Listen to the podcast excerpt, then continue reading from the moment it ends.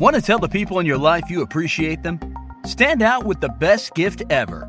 Minky Couture luxury blankets are the best gift ever, for appreciation and recognition to say thank you every day of the year. And you won't have to worry about the best gift ever being late, because Minky can fulfill your orders without the supply chain frustrations. Minky Couture has you covered at minky couture dot com. Hear that? That's the sound of a patient whose health data is protected from a cyber attack. And that, that's the sound of a financial system that's digitally secured from bad actors. Right now, there's an invisible war being fought on a digital battlefield that impacts what we do every day. That's why at Peraton, we do the can't be done to help protect the vital systems we rely on. Because if we don't, the alternative is unimaginable. Peraton. Seven, six, five, four, three, two, one. We have ignition and liftoff. Hello, space cadets. Welcome back to the Space News Pod, your daily source for space, science, and tech news. I'm your host, Will. And did you know that NASA astronauts have been coming back from space after they spent an elongated period there with herpes, chicken pox, and shingles viruses? Well, the reason may be the same as it is here on Earth.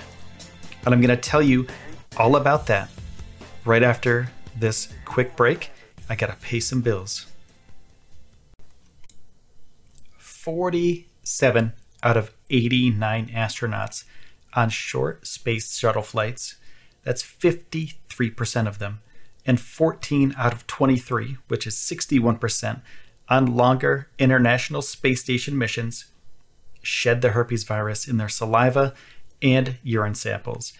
The frequencies of this, as well as the quantity of viral shedding, are markedly higher than in samples from before or after the flight, or from matched healthy controls. The term shedding is when a virus successfully reactivates itself. And the same reason that these kind of things happen on Earth is probably the same reason that they happen in space. It's due to stress. It has nothing to do with any sort of crazy space virus. Nothing's coming after these astronauts. There's nothing, there's no, there's nothing going on up there other than these people, these heroes doing their work. Space flight is very stressful, so it can reactivate herpes, chickenpox, et cetera. And the stresses that they're under, zero gravity, cosmic radiation, and extreme G-forces uh, during takeoff and reentry, well, those situations can contribute to the reactivation of viruses, as well as being in small spaces. If you're in the I S S or if you're in a pod, imagine how small a space pod is. It's enough room for you and a couple friends to hang out, right? And if you're in a Soyuz, it's really cramped. You're really like right next to people the whole time. When you're flying up to the International Space Station, you're separated from your family, separated from your friends. There's an altered state of sleep. Well, all of these things can contribute to astronauts bringing back, well, reactivating these viruses. So there's eight human herpes viruses, and four of them were detected in astronauts, including oral and genital herpes, chickenpox, and shingles. And because the herpes virus takes up residence in nerve and immune cells, uh, they're never really gone. So they just kind of they kind of wake up under stress. And out of all the astronauts, only six astronauts developed any symptoms due to the viral reactivation. And all of those were very minor. But there's an implication that these viruses could be spread and affect others when the astronauts return to Earth. And those people with compromised immune systems or newborns, well, they're at risk. So these astronauts have to be taken care of when they hit the Earth again. So why does this happen? What happens to the immune system in space that could cause this? Well, some of the effects of prolonged spaceflight are muscle and bone loss, and the astronauts combat this while they're on the International Space Station. Increased exercise. And scientists and researchers are looking into the impact of long-term spaceflight on immune system cells of astronauts. And they study the effects of six months of spaceflight on a type of white blood cell that kills cancerous cells in the body called natural killer cells. These N K cells prevent viruses from reactivating.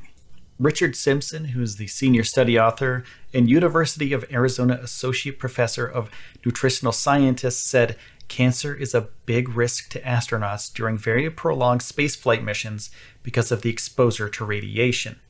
The N K cells are also very important to kill off virally infected cells. When you're in the space station, it's a very sterile environment. You're not likely to pick up the flu or a rhinovirus or some community type infection, but the infections that are a problem are viruses that are already in the body. And these are mostly viruses that cause things like shingles, mononucleosis, or cold sores. They stay in your body for the rest of your life, and they do reactivate when you're stressed." So for this study, scientists studied blood samples from eight astronauts who spent time on the space station and compared them with normal, healthy people who didn't do any spaceflight. The astronauts' blood was taken before, during, and after the spaceflight, and compared to the healthy controls and how they were before flight, the astronauts' N K cells were impaired during and after spaceflight. And on day ninety of their stay on the space station, samples of N K cell activity against leukemia cells in culture dishes were reduced by fifty percent in I S S crew members. So what do the scientists think happened? Why do they think this happens to astronauts? And well, since the cell culture system, um, the N K cell function is decreasing as well, and it's probably due to stress. It could be stress-induced. And the first time astronauts were also younger than the spaceflight veterans and found their first experience more stressful, which could exacerbate their cell response. Professor Simpson goes on to say, "The next question would be, how do we mitigate these effects? How do we prevent the immune system from declining during space travel? In order to do that, you have to first figure out what's causing the decline. Is it stress? Is it microgravity? Is it radiation? Is it a plethora of things? When we figure that out, we can try to find ways to directly target those factors and mitigate them." And NASA is doing something to help future astronauts out. Researchers at the Johnson Space Center are working on countermeasures for these things, which could include exercise, nutrition, and pharmacological uh, things. So it could help keep the uh, astronauts healthy in space and boost their immune response as well. So this is the first study to come out for this, and hopefully they're going to have more studies and more information, more data in the future. And until then, going to keep monitoring astronauts and figuring out what's happening to them. Now, this is the end of the episode, everybody. I want to say thank you so much for taking the time out of your day to spend it here with me on the Space News Pod. This has been the Space News Pod. My name is Will, and I will see you... S- Wait, one more thing, real quick. If you could do me a huge favor, go over to iTunes and please rate and review the podcast. The more rating, five-star ratings we get, the further up we get pushed in the technology ranks, and the more of these episodes that I can do. I'm going to be doing two of these per day for the foreseeable future. Maybe do really long episodes. I mean, it's up to you guys. What do you guys think? Hit me up on Twitter at Space News Pod and on Facebook at Space News Pod. Let me know what you think. Do you want really long episodes? I think that would be kind of cool. Just a long thirty minute episode per day, so you could listen to it on the way to work and on the way home, or on the way to work, or Uh, then in work, maybe. Maybe if you're like me and you like to slack off sometimes, listen to some podcasts while you're doing your work. So let me know what you think at Space News Pod on Twitter and Facebook. And this has been the Space News Pod. My name is Will.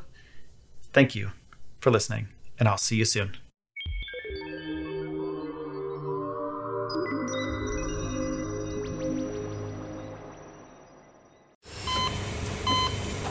Hear that?